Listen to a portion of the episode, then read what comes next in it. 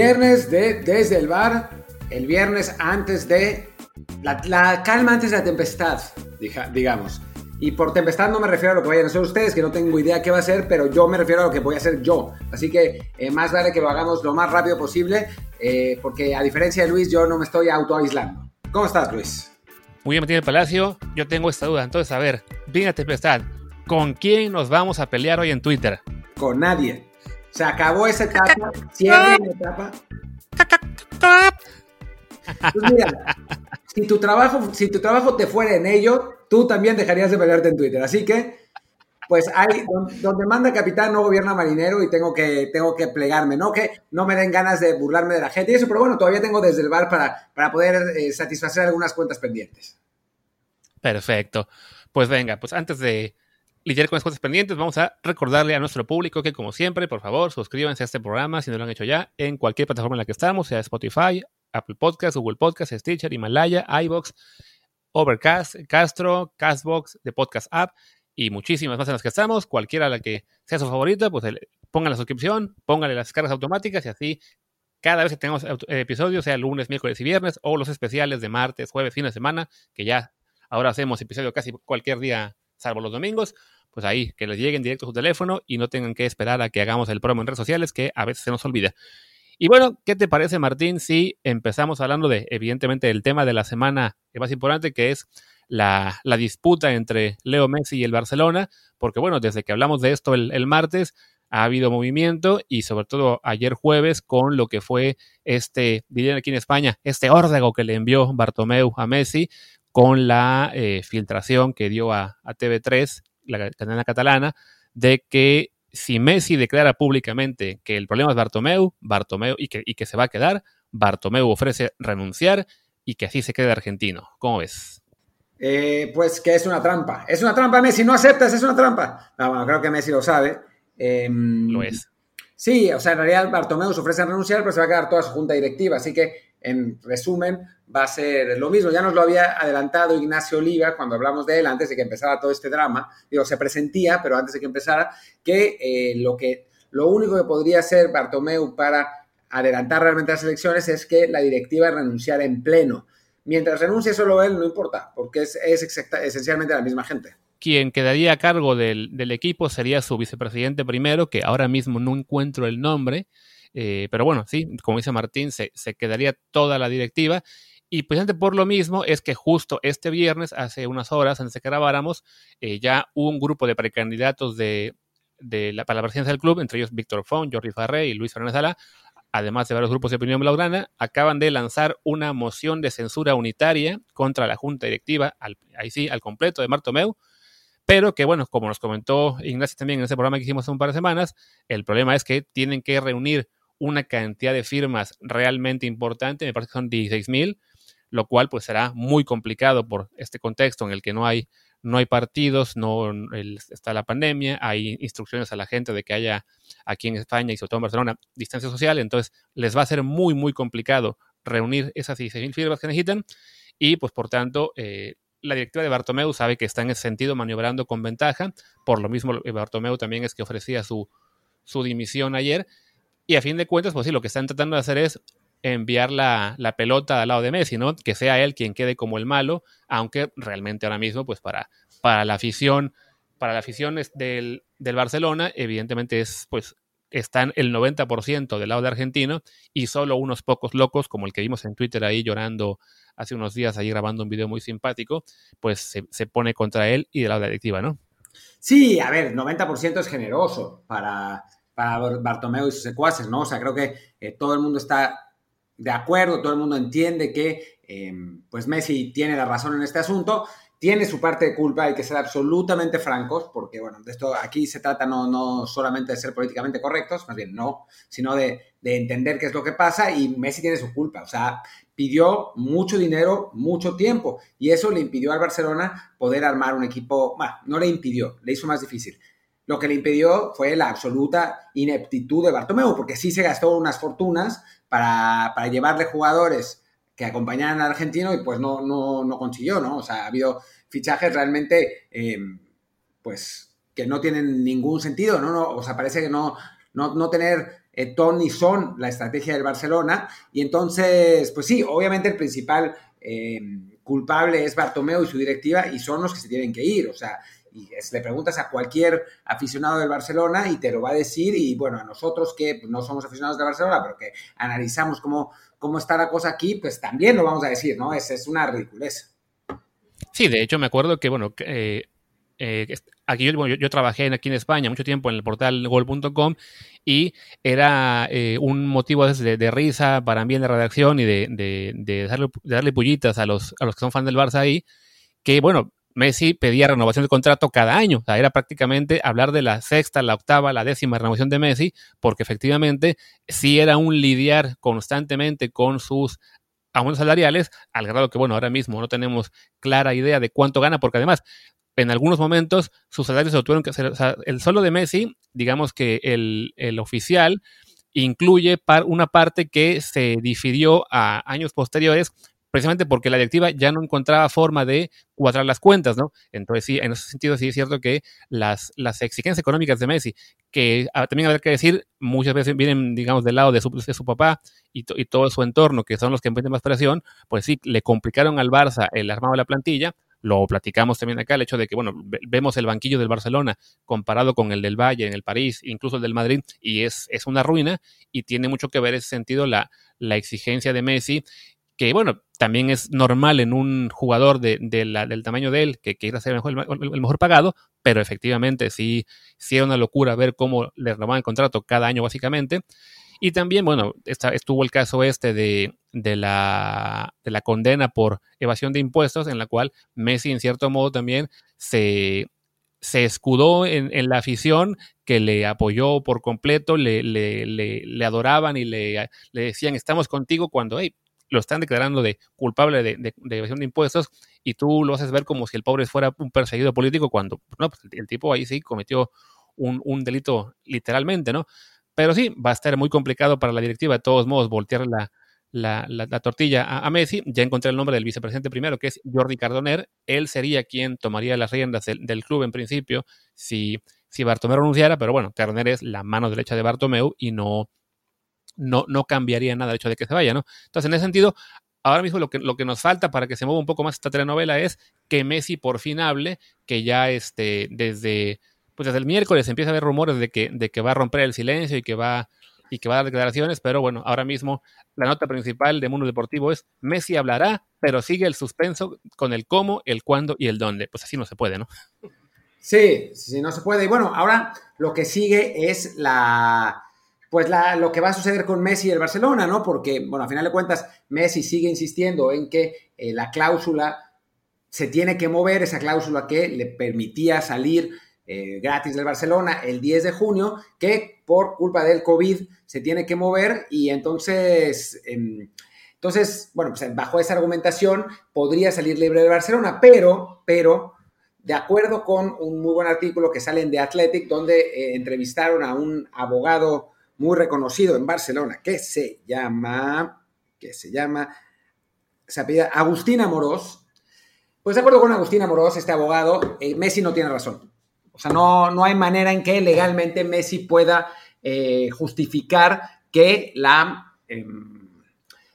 cláusula se tuvo que haber movido. La jurisdicción española, además, considera que en el momento que hay una discusión sobre un contrato, el lenguaje del contrato toma precedente sobre el espíritu del contrato. Y en este caso, pues el lenguaje es muy claro, diciendo que el 10 de junio se acaba la cláusula de libertad de Leo Messi. Entonces, pues está complicada la situación. A ver, es sorprendente un poco que Messi y sus abogados no lo sepan, a no ser que la idea en general sea ejercer presión. ¿Ejercer presión para qué? Bueno, en primer lugar, para que salga Bartomeu, que se vaya toda su junta y quedarse. Esa es una posibilidad. Y la otra posibilidad es obligar al Barcelona a aceptar términos por parte de otro equipo. En este caso, pues todo parece indicar, o sea, hace 3 días que hacíamos nuestro que hicimos nuestro show dedicado a Messi, decíamos que quien llevaba ventaja del Barcelona, pero que después le seguía el Manchester City.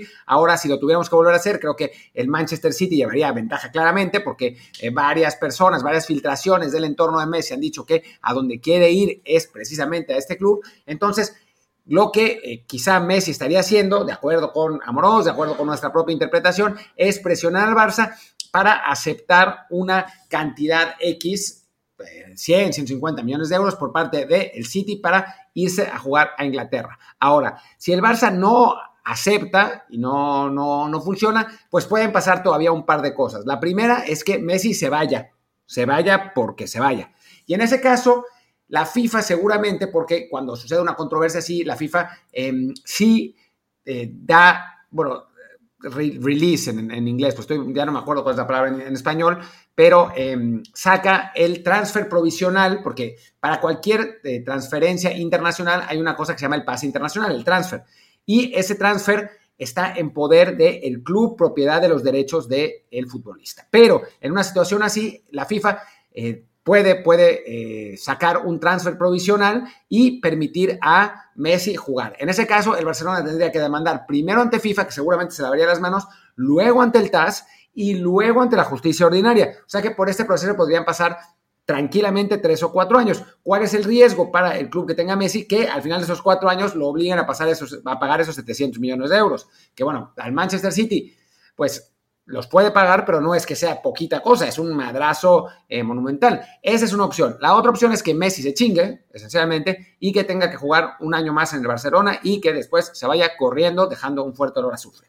Y que en ese caso creo que ninguna de las opciones es buena para ninguno de los dos, porque a fin de cuentas, pues no, así que la pelea legal sería larguísima y quedarse un año para después irse tampoco le beneficia a ninguno, porque bueno, sería un año de mucha tensión, seguramente de pocos resultados deportivos, el Barça igual se quedaría sin Messi al año siguiente, sin ganar un solo euro, y probablemente pensando en eso, justo mientras estamos grabando, acaba de salir hace unos minutos una noticia del periódico de Cataluña, así se llama, el periódico, que está sacando que Messi ha pedido una reunión al Barcelona en la cual pues quieren tratar de evitar ya más batallas, y en esto Messi pues buscaría así una salida negociada a este asunto, aún sí diciendo que bueno, que lo que él quiere es salir del club. Entonces esta noticia la saca el periódico literalmente hace 20 minutos después estamos grabando, también Sport lo saca y dicen que ellos también lo han podido confirmar por su cuenta.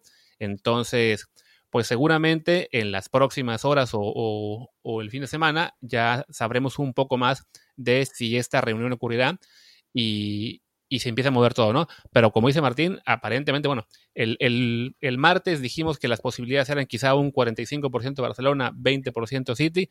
En este momento sí me parece que el margen se ha acortado y lo que falta ver es qué es lo que logran las partes, sobre todo para evitar esa salida con pelea, porque a fin de cuentas, pues Messi yo creo que lo sabe, ¿no? Él ahora mismo está en guerra con Bartomeu y su directiva, pero a fin de cuentas él querrá volver a Barcelona una vez que acabe su carrera y no se puede dar el lujo tampoco de quemar todos los puentes y simplemente irse mal, ¿no? Que bueno, que tampoco es algo que sea raro en Barcelona, ¿no? O sea, el mismo Cruyff salió mal de Barcelona alguna vez, entonces no lo podemos descartar, pero bueno, en el sentido para Messi lo ideal sería poder irse de forma negociada, que no deje al Barça tan mal parado, y bueno, eso implicará esta reunión con Bartomeu y su directiva para ver qué pueden acordar.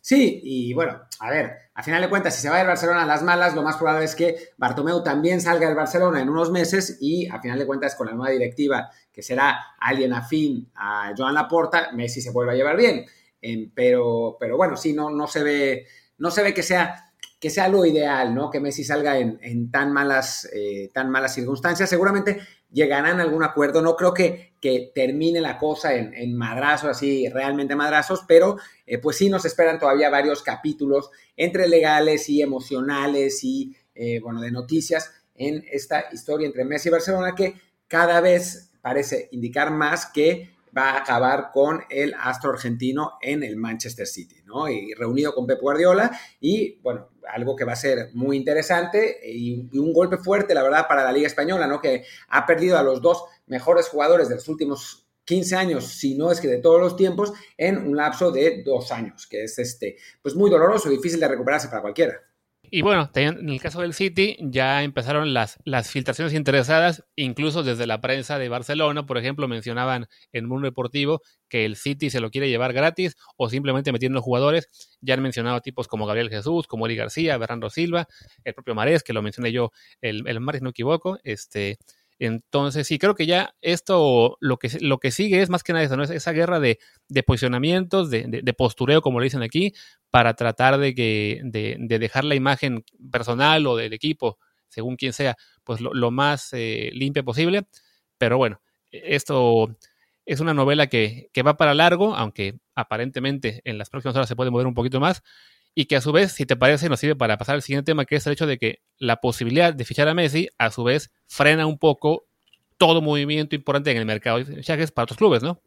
Sí, claro, porque va a haber una especie de efecto dominó una vez que le llegue el dinero al Barcelona, si es que le llega al Barcelona, una vez que eso, siempre ese tipo de fichajes tan grandes, pues a final de cuentas mueve el mercado, ¿no? Y permite que haya de otros movimientos. Y no son fichajes caros, y creo que por ahí va lo que dice Luis de pasar al siguiente tema, porque un fichaje de 100, de 80, 90, 100, 120 millones de euros, pues tiene un montón de flecos que peinar, digamos. Es mucho dinero, además el dinero nunca se paga así al madrazo, salvo que sea una cláusula, entonces tienen que acordar cuáles son los términos del traspaso, después tienen que arreglar contratos, etcétera, etcétera, etcétera. Y ese es el caso de Raúl Jiménez en general. O sea, no es un hecho de que se vaya Jiménez del Wolves, es posible que se vaya, pero si es que se va, tampoco, o sea, la gente está empezando a desesperarse porque no se ha ido y no es tan fácil, ¿no? Transferencias de ese tamaño no son tan fáciles, habida cuenta además que tampoco es que haya muchísimos clubes que necesiten 9 y muchísimos clubes que tengan el dinero para pagar tanto el fichaje de Raúl como el salario que tendría que ganar. Entonces, pues no es simple. Sí, además considerando que, bueno, de los equipos que podrían estar interesados en Raúl, como se ha mencionado, que es la Juventus o el Manchester United, pues son equipos que también aparecen, así sea de forma remota, en la órbita, la posibilidad de también de fichaje de Messi. Entonces, más allá de que sea una posibilidad remota, pues también si tienes la posibilidad de meterte en esa pelea por un jugador como Leo, también te toca aguantar el resto de tus movimientos y esperar para aprobar cualquier otra cosa, ¿no? Pero sí, en el caso de Raúl Jiménez sí me llama mucha atención de que en los últimos días la prensa mexicana en particular parece como desesperada por el hecho de que no hay movimiento, y en particular con el caso de la Juventus, varios medios mexicanos se volvieron locos al momento que la Juventus fichó a Weston McKennie, este jugador estadounidense que ni siquiera juega la posición de Jiménez, pero pues por ser estadounidense y que estamos con esta psicosis colectiva de que los jugadores estadounidenses empiezan a moverse varios por clubes y monedas de Europa, pues también ayer fue la locura ver algunas noticias, ¿no? O sea, estoy viendo literalmente una que titula: a Raúl Jiménez ni lo pelan y la Juventus ficha a Weston McKennie de Estados Unidos. Ni te imaginas quién sacó ese titular. Alguien en un lugar donde yo trabajaba o trabajo, ya no sé. Exactamente. Ah, bueno, ¿qué te puedo decir? Que empieza con medio y termina con tiempo.com. Pero esa es ¿así se llama la nota o es la nota, así le pusieron. Ay, Dios. Bueno, ¿qué te puedo decir? Yo no decido los titulares, lamentablemente. Qué lamentable. Pero bueno, es eso, ¿no? De que el tema de Jiménez y en general los mexicanos de Europa es eso, ¿no? Un poco de paciencia porque al ser fichajes que mueven mucho dinero, pues sí, es más complicado que se concreten, en especial en un entorno como el actual de pandemia, de que hay pérdida de ingresos, de que los clubes no tienen muy claro cuánto van a tener para gastar si no les llegan otros fichajes. El mismo caso, por ejemplo, pasa en Atlético de Madrid, donde, por un lado, la directiva sabe que de todo ingreso que llegue por traspasos, solamente van a usar el 25% para hacer compras propias. Y el día de hoy, por ejemplo, el diario Marca dio una lista de 7 jugadores que serían los que preferirían vender para hacer caja. Y lo curioso es que no está Héctor Herrera entre ellos, que era un jugador que hace apenas 2 semanas, pues damos por hecho que sería de los principales candidatos a irse del equipo, ¿no? Sí. Bueno, no solo dimos nosotros por hecho, ¿no? Hubo un montón de gente que había dicho que se iba Héctor. A final de cuentas, pues parece que no. ¿Quién sabe, no?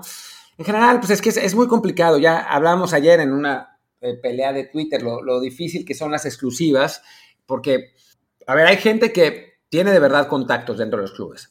Hay otra gente que cree que tiene contactos, pero en realidad esos contactos lo están usando para satisfacer y adelantar sus intereses. Entonces, a veces les dicen cosas ciertas y a veces les dicen cosas falsas, ¿no? O sea, gente como alguien que empieza con M y termina con Edrano, pues trabaja para, o sea, con, digamos, no para, con dueños de equipos o promotores que le dan notas para que la agenda de esas personas se adelante más, ¿no? Pero esas notas pueden tener una, siempre tienen una intención, y a veces son notas reales y a veces son notas falsas que, pues, quieren cambiar la opinión pública sobre algún jugador o sobre un club, etcétera, o simplemente poner las circunstancias más a su favor. Esos son otro tipo de fuentes, ¿no? Después están los que tienen fuentes de las fuentes. Es decir, un periodista que no puede publicar algo le dice a otro periodista que sí puede publicar para que publique. Y hay muchos los que inventan, ¿no? Los que dicen, mis fuentes en tal lugar me dijeron que tal cosa, ¿no? Y en realidad no tienen ninguna fuente y lo sacan, ya sea con sentido común o con nada, ¿no? O sea, en España hay un tipo que se llama, ¿cómo se llama? Roberto Gómez, que, bueno, lo evidencia todo el tiempo en la libreta de Van Gaal, en su podcast, que dice cualquier cosa, literalmente cualquier cosa, ¿no? O sea, en plan de Neymar va a fichar por el Madrid, y al día siguiente Neymar va a fichar por el Barcelona, y al día siguiente Modric está arreglado con el Atlético, y al menos, ¿sabes? Así, en ese plan. Entonces, pues las exclusivas son muy complicadas y a veces hay que tomarlas con cierta paciencia, pero es también difícil tomarlas con paciencia porque las noticias de fichajes son lo que más vende. Entonces, los medios se vuelven locos para conseguir clics, porque con más clics, mientras más clics reciban, más publicidad pueden vender, y se vuelve todo bastante caótico. Entonces, bueno, nos encontramos con estas circunstancias en las que, pues, está difícil saber cuál es la realidad, ¿no? Y habíamos escuchado que Héctor Herrera estaba a punto de ser vendido, pero pues resulta que según otras fuentes ya no, y la realidad es que, lamentamos decirles que, quién sabe. De hecho, sí, de esto que mencionas sobre las exclusivas, se me quedó a mí un tweet en el draft ayer que iba a poner eso, ¿no? Que en el fútbol, exclusivas como tales, hay quizá 2 o 3 en todo el año. El resto son filtraciones interesadas, especulaciones o meros inventos, ¿no? Sobre todo con esa obsesión que tenemos en los medios por ser los primeros por sacar una nota, ¿no? Por decir, como lo adelantó X medio en el que trabajé o como lo adelanté yo, tal jugador se va, ¿no? Entonces, muchas veces lo que pasa en el mercado es eso, ¿no? Que a los medios les encanta decir, tal jugador suena para tal, o tal jugador suena para tal, ¿no? Raúl Jiménez a la Juventus, Héctor Herrera al Valencia, Néstor Araujo, quién sabe a dónde, ¿no? Con tal de decir, cuando se concrete alguno, sabes aventar dardos para ver cuál pega. ¿Qué pasa? Que a veces hay un interés real de algún equipo por un jugador, pero el interés es, por ejemplo, me acuerdo mucho el caso de Jiménez cuando empezó a sonar para Juventus, que yo comenté. Sí, puede ser que esté interesado en Jiménez y también en 5 delanteros más, ¿no? En ese momento, digamos, será una de muchas opciones que están pensando, pero lo que sacamos como medio mexicano siempre es, les interesa Jiménez. Si después de eso, 3 meses después, Jiménez sigue en la lista, pues lo podemos seguir mencionando, pero seguimos hablando de algo como si fuera inminente, cuando en realidad es un proceso largo que en general tarda mucho, por lo que menciona Martín, de que, bueno, el dinero se puede pagar a plazos, o si es con cláusula toca darlo al fregadazo, y entonces pues, saca ese dinero de tu caja a ver si de dónde lo tienes. Entonces es muy complicado, y sí, en un verano como este en particular va a ser difícil que se concreten muchas operaciones rápidamente. Nos tocará, sobre todo, el tema Messi, yo creo que ahí sí va a paralizar un poco, no solamente al equipo que se lo lleve, sino a todos los que se puedan considerar interesados. Y ya una vez que se resuelva eso, quizá empecemos a ver movimientos un poco más importantes de otros clubes, también del Barcelona, porque evidentemente el Barça en el momento que tenga vendido a Messi podrá empezar a mover el mercado, sobre todo que ya hemos visto cómo esta directiva es tan desesperada de que cuando se les fue a Neymar se fueron a gastar de inmediato el dinero en Coutinho y Dembélé sin ni siquiera ponerse a pensar si les iban a servir o no como reemplazos de verdad del brasileño. Entonces sí, pues así es el asunto, ¿no?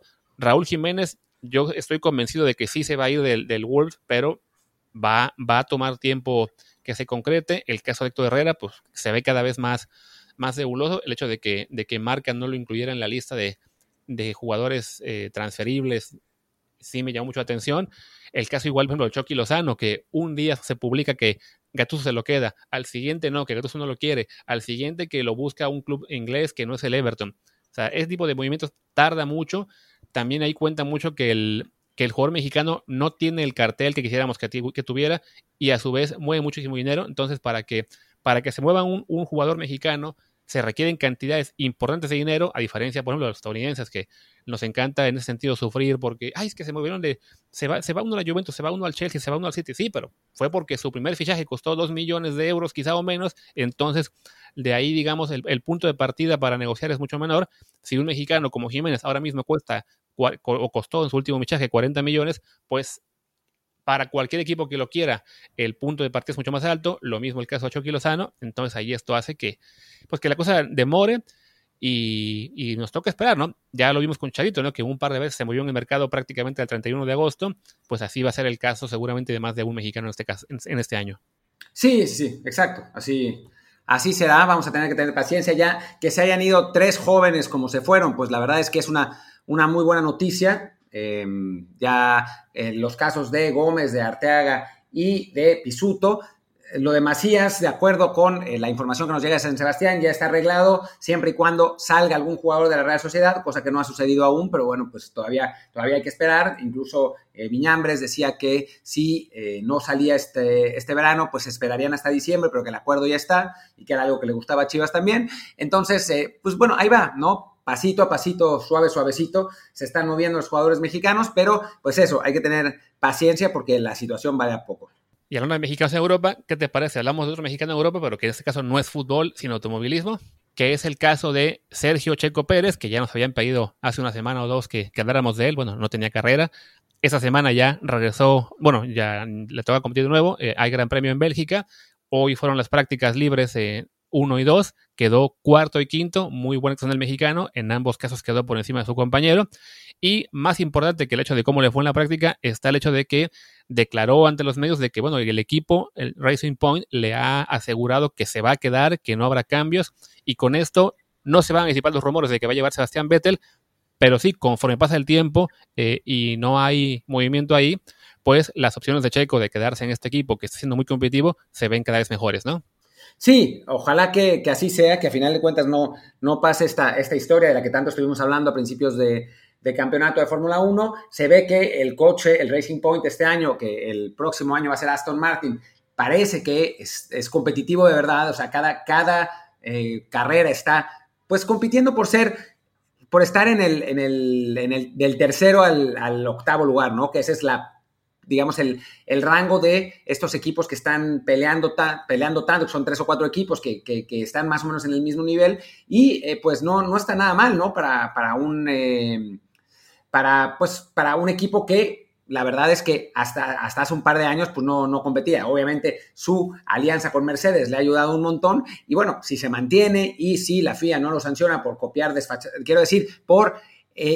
inspirarse en el coche de Mercedes, entonces pues Checo tiene una buena posibilidad de estar peleando por los lugares más importantes, no solo este año, sino también el próximo. Bueno, la sanción de hecho ya fue, o sea, sí hubo sanción, pero fue una sanción, digamos, de esas que no dejan a nadie contento. En el caso de Racing Point le quitaron 15 puntos al equipo, no a los pilotos, pero le van a dar chance de seguir usando los frenos, que era la reclamación.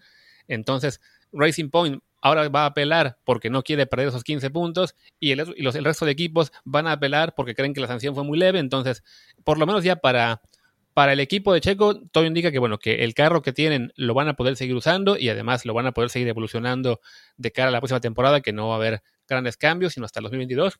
Y sí, en ese sentido, pues qué bueno para Checo que se pueda mantener ahí. De momento, ya regresó después de su contagio de COVID en la carrera de España, en la que fue quinto, en parte porque el equipo no le avisó de repente que tenía atrás a Hamilton y tenía que dejarlo pasar. Entonces tuvo un castigo de 5 segundos que le costó un puesto, que casualmente fue para su compañero Lance Stroll, el hijo del dueño. Pero bueno, ya hoy en Bélgica Checo lo está haciendo muy bien, cuarto en la primera práctica, su compañero fue quinto en la segunda, su compañero creo que fue 10º. Entonces se está manteniendo en gran nivel. Además, justo esta semana se anunció que la Fórmula 1 añadía 4 carreras más al calendario, una en Bahrein, una, no me acuerdo, la última en Abu Dhabi. Ahora les digo el calendario exactamente, pero bueno, de las 8 con las que habían comenzado la temporada, ya me parece que están en 19 en este momento. Y bueno, entre más carreras, menos será el el efecto de esas dos que se perdió por el contagio.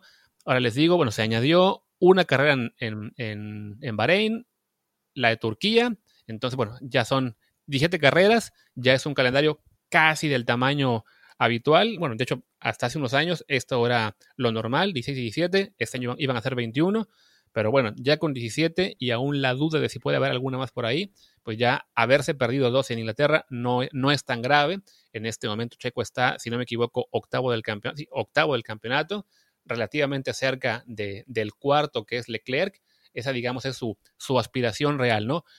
Aprovechar que en este momento su carro le da para competir siempre por el tercer o cuarto lugar. En este momento básicamente solo está detrás de los Mercedes, de Hamilton y Bottas, y de Verstappen con el Red Bull, que es también muy buen carro, y a su vez Verstappen un pilotazo.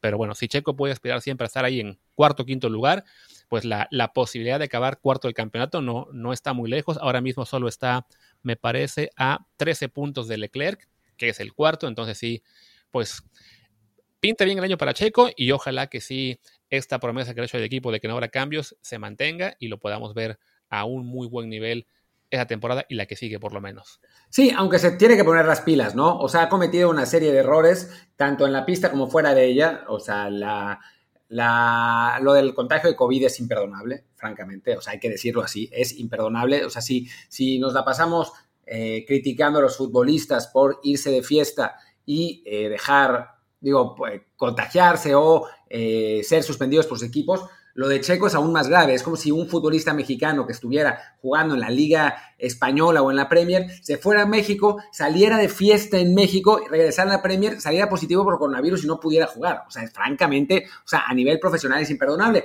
No se le ha hecho ese ruido porque Checo tiene una buena imagen y no juega para las Chivas, pero si fuera futbolista ya lo estarían mega matando. Y también dentro de la pista ha tenido un par de errores que le han costado posiciones, y su equipo también, ¿no? O sea, para que Checo pueda aspirar por ese cuarto lugar y conseguir ese cuarto lugar necesita hacer pues una serie de carreras casi perfectas. Y bueno, vamos a ver si realmente pueda, ¿no? Dado lo visto en el... lo que llevamos de campeonato, no va a poder. Pero bueno, pues con suerte arreglan todo entre Checo y su gente, y al final termina la cosa bien, ¿no?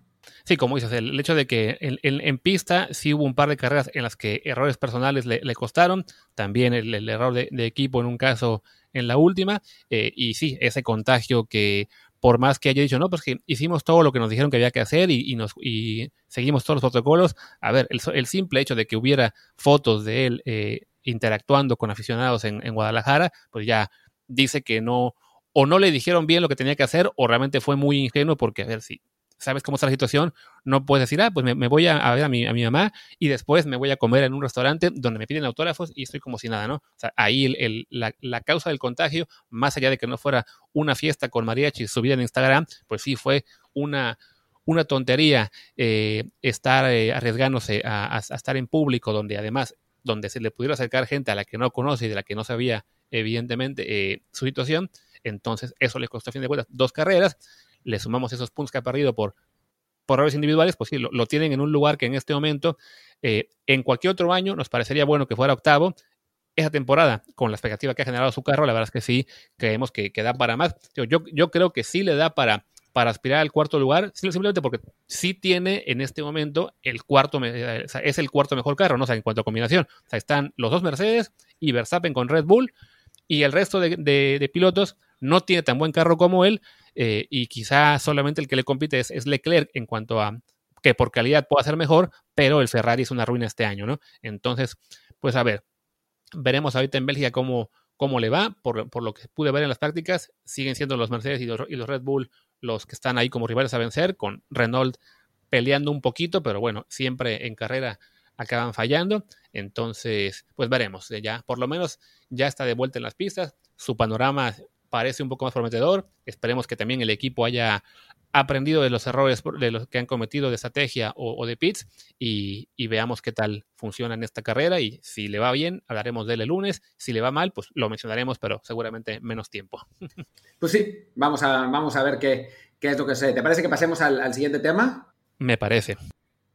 Que bueno, si no me equivoco, nuestro siguiente tema y el último es lo que ha pasado en la NBA, ¿no? La NBA en el deporte de Estados Unidos en general, con las protestas que han derivado en cancelación de partidos de playoff, en el caso de la NBA, también en la MLS, en las grandes ligas, e incluso en la NFL ha habido equipos que se negaron a entrenar. Sabemos que no hay partidos de pretemporada, entonces también por eso no han cancelado, pero hay algunos equipos que están incluso considerando no jugar una semana, que en la NFL es grave porque, a diferencia de la NBA, digo, este es el playoff, ¿verdad? Pero en la NFL son solamente 16 juegos y entonces no jugar uno pues significaría cortar una temporada que ya de por sí está bastante en peligro. Entonces es una situación pues en muy buena medida muy interesante, viéndolo desde un punto de vista antropológico, porque es la, pues no diría la primera vez, porque ya poco a poco ha ido aumentando la presión para que haya cambios en Estados Unidos, pero sí es, digamos, la manifestación, la protesta más fuerte que han tenido los atletas estadounidenses en cuanto al coronavirus, al abuso de violencia por parte de las autoridades policiales con la población afroamericana en Estados Unidos. Así que es interesante, es loable en muchos sentidos. A mí me genera un poco la duda de qué es lo que va a pasar después, o sea, cuál es el siguiente paso de estos atletas, porque ya, pues me parece que ya llegaron hasta lo máximo que podían llegar, o sea, parar una temporada entera, no sé, pero bueno, por lo pronto sí se ha hablado mucho, sí es un megatema en Estados Unidos que no se va a acabar mañana, claramente.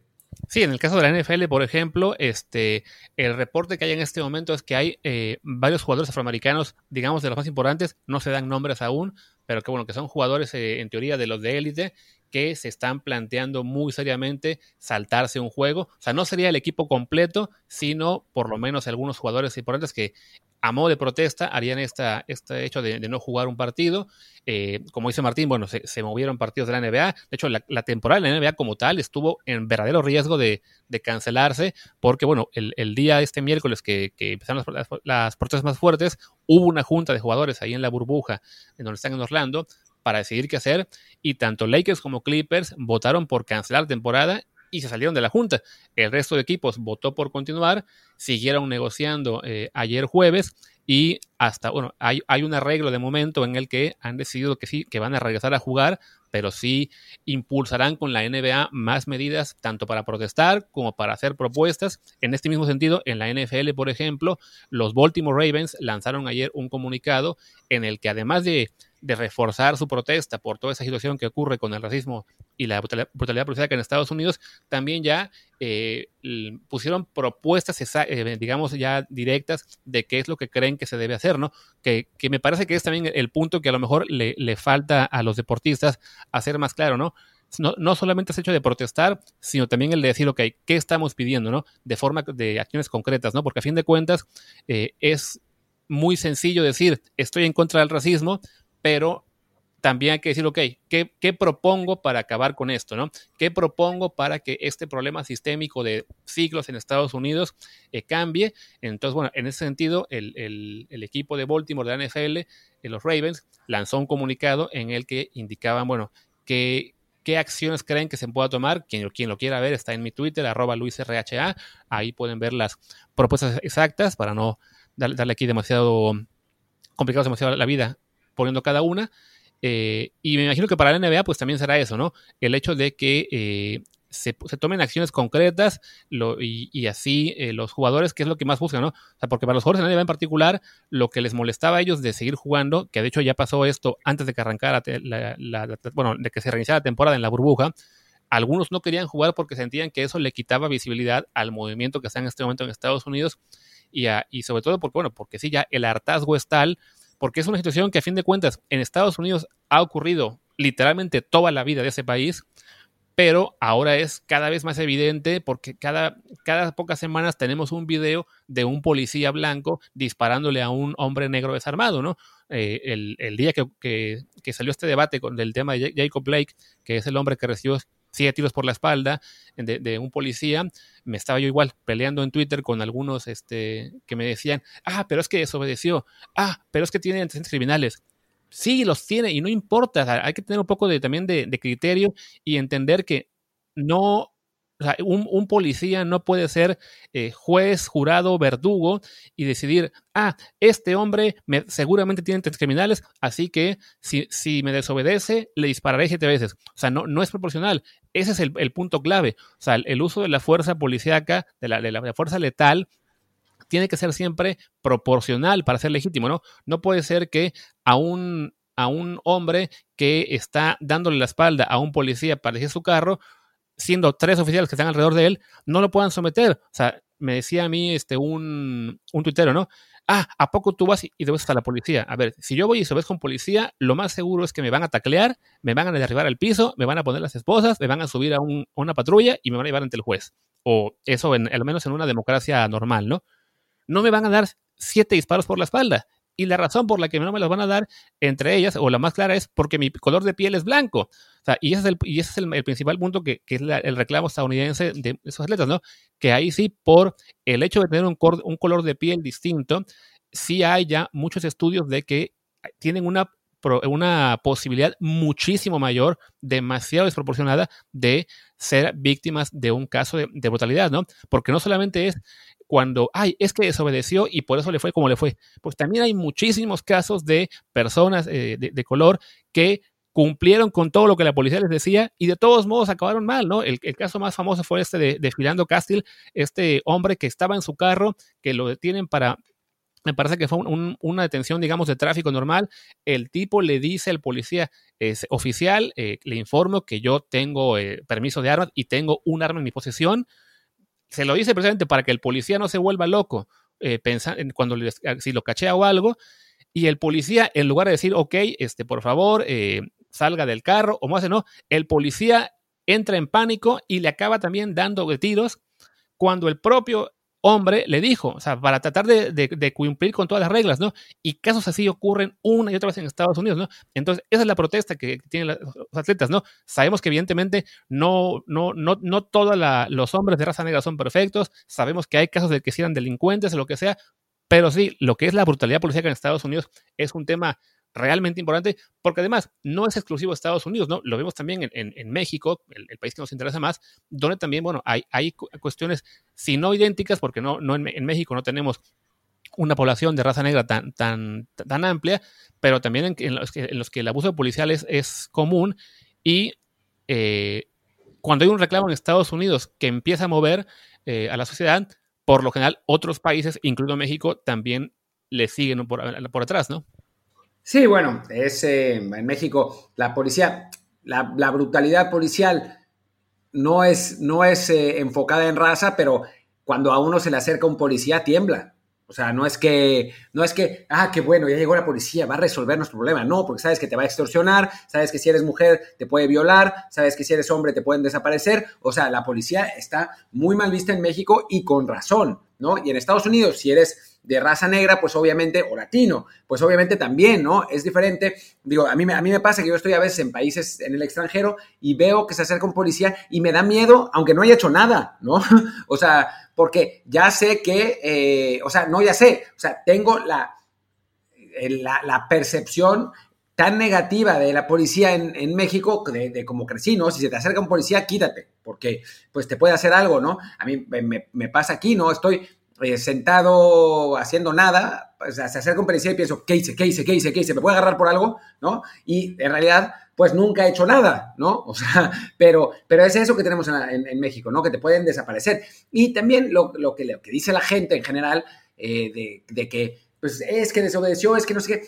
La gente como que no tiene demasiada concepción de lo importante, de lo valiosa que es la vida humana, hasta que no le pasa algo a ella, o a su familia, o algo así, ¿no? O sea, como que se muere alguien, es una estadística, ¿no? Bueno, pues es un negro, ¿a quién importa? Pues ni lo conozco, ni es en mi país, ni nada, ¿no? Cuando en realidad, pues, a ver, es una vida humana y nadie merece morir por nada, nadie merece morir, punto, salvo que sea un genocida o cualquier cosa, pero nadie merece morir por nada, más aún, ¿no? O sea, y si tú tuviste algún antecedente criminal de robo y lo que sea, y te matan así, dándote 7 tiros por la espalda, por esencialmente ninguna razón que mínimamente lo amerite, es que está mal. Y en este mundo de redes sociales y relativismo cultural, donde acusamos a la gente por morirse en una pandemia o a los inocentes por morir en la guerra contra el narco, los metemos y le decimos que son criminales también y que todos los que murieron por la guerra contra el narco son criminales. Entonces, pues parece muy fácil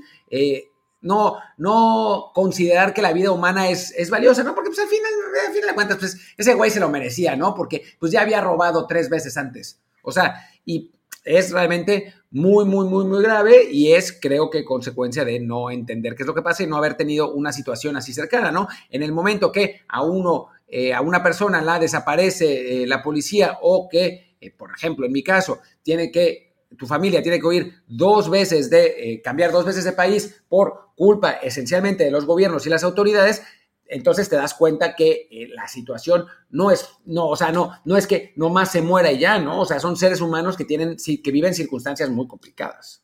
Sí, no, y para aterrizarle un poquito más esto al caso de México, pues justo en estos días está esta situación, cuando fue el caso de esta chica Dana que asesinaron hace unos días, y cómo está esta situación en la cual la asesinan, la mutilan, le queman el cuerpo, no me acuerdo qué más le hicieron, y hay gente que dice, pero la chica era, no me acuerdo si delincuente, o sea, no recuerdo exactamente de qué se le acusaba y lo que sea.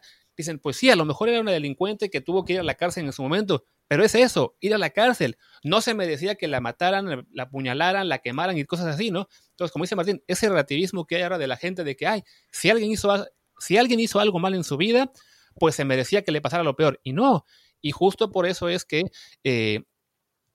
nos parece que es importante también decir este tipo de casos. Yo sé que a lo mejor a mucha gente que nos escucha les aburre que hablemos de esos movimientos de protesta en Estados Unidos y no de quién metió el siguiente gol o cuánto va a ser el siguiente fichaje, pero es que es importante, ¿no? Y son temas que están mucho más cerca de nosotros de lo que creemos, ¿no? Como dice Martín, uno no piensa que le pueda pasar o no le importa hasta que le ocurre cerca, y la verdad es que como mexicanos tenemos cerca muchas situaciones en las que puede ocurrir, ¿no? De a lo mejor de algún pariente lejano que por estar en el lugar equivocado en un momento le pueda ocurrir algo malo. O sea, sí es la brutalidad policiaca en México, y además en el caso de México, pues con toda la guerra del narcotráfico, es un tema que está también ahí. Entonces, cuando vemos que en Estados Unidos hay un caso de brutalidad policiaca extendido, bueno, una situación así contra personas de raza negra, no es que nos queramos subir simplemente a la discusión porque es el mame del día, porque ya alguno me ha acusado de eso, sino porque realmente todo ese tipo de temas están conectados a nivel social, entre países, entre situaciones, y sí nos falta un poquito más de empatía y de entender que lo que dice Martín, ¿no? De que la vida humana, a fin de cuentas, es algo muy importante y no nos puede parecer tan sencillo de que, pues le dieron 7 tiros a este pobre tipo, que no murió, pero quedó paralizado por lo menos, pues no importa, se lo merecía, ¿no? ¿Por qué están esos deportistas protestando, no? Que se dediquen a jugar, los suyos que estar con un balón, ¿no? Que si quieren protestar, que lo hagan fuera de trabajo. No, a ver, los deportistas aprovechan su plataforma precisamente para eso, ¿no? Porque saben que son famosos, porque saben que tienen un impacto social mucho más grande que Juan Pérez, pues tratan de aprovecharlo por una buena causa, como es este sentido de la protesta contra el racismo y la brutalidad policial, ¿no? Nosotros mismos, como periodistas, que tenemos un podcast y cuentas de Twitter con un número de seguidores relativamente importante, pues también tratamos de aprovechar la plataforma para también hacer un poco de conciencia sobre esto, ¿no? Y bueno, creo que ya si seguimos hablando de esto, nos podemos llevar 3 horas más, pero a fin de cuentas nos repetiríamos. Así que te propongo, Martín, que vayamos ya cerrando la emisión. ¿Cómo ves? De acuerdo. Creo que es momento de acabar con esto de una vez y bueno, pues dedicarnos a... Me encantaría decir que a la fiesta absoluta, pero yo tengo que grabar un Trend Zone de NFL en un ratito, así que no puedo dedicarme a la fiesta después, pero después de Trend Zone voy a salir a dar el rol, ya que puedo, ya que por aquí todavía no está prohibido, eso sí, con todas las precauciones, como ustedes tienen que tomar todas las precauciones en su vida cotidiana, porque en México, aunque ha mejorado ligeramente la situación, sigue muy, muy mal. Entonces, cuídense, por favor, en esta situación, ya parece que el mundo muy de a poco va de salida, ya las vacunas están más cerca, ya hay tests de saliva que van a ser distribuidos en Estados Unidos en los próximos meses. Entonces, pues es un último esfuerzo de cuidado y pues la cosa ya mejorará. Y si salen porque tienen porque se alocaron o lo que sea, o si tuvieron, o sea, si creen que hay una posibilidad real de que estuvieran en riesgo, pues también cuídense y cuiden al resto. La gente que me sigue en redes sabe que estuve de viaje un ratito y que salí de fiesta y lo que sea. Y bueno, ahora que ya estoy de vuelta en casa, decidí, estoy esta semana y la que sigue en semicuarentena, tratando de limitar todo lo que puedo la interacción social, simplemente pues salir lo mínimo posible al supermercado y comprar comida y poco más, o a pasear en la noche por la calle sin hablar con nadie, simplemente por mi cuenta y con la mascarilla siempre, pues por eso, ¿no? Porque no creo estar contagiado, pero bueno, no puedo garantizar al 100% que no lo esté porque la semana pasada me la pasé de fiesta, entonces me toca ahora también ser pues más responsable y decir, ok, si de pura casualidad sí me tocó estar en un sitio en el que estaba ese riesgo y acabé contagiado, pues mejor no llevar mi responsabilidad a otros y me cuido, me aíslo tantito y pues es aburrido, pero a fin de cuentas mejor tener la tranquilidad de que en el remoto caso de que tengo por aquí el virus, pues no se lo estoy dando a nadie más, ¿no? Y bueno, así que cuídense y si no se cuidaron, pues por lo menos eso, ¿no? Sean responsables y cuiden a los demás para que se acabe esto lo más pronto posible. Exactamente. Bueno, pues muchas gracias. Esto fue Desde el Bar. Mi nombre es Martín del Palacio y mi Twitter es @martindelp. Yo soy Luis Herrera. Mi Twitter es @LuisRHA y el del programa es Desde el Bar POD, Desde el Bar Pod. Y pues gracias. Nos veremos el lunes. Esperemos, salvo que ocurra algo mañana con Messi. Ya, esperemos que este fin de semana podamos estar más tranquilos. Pero bueno, si no pasa nada grave o bombazo o nada, pues ya, hasta lunes. Déjanos dormir, Leo.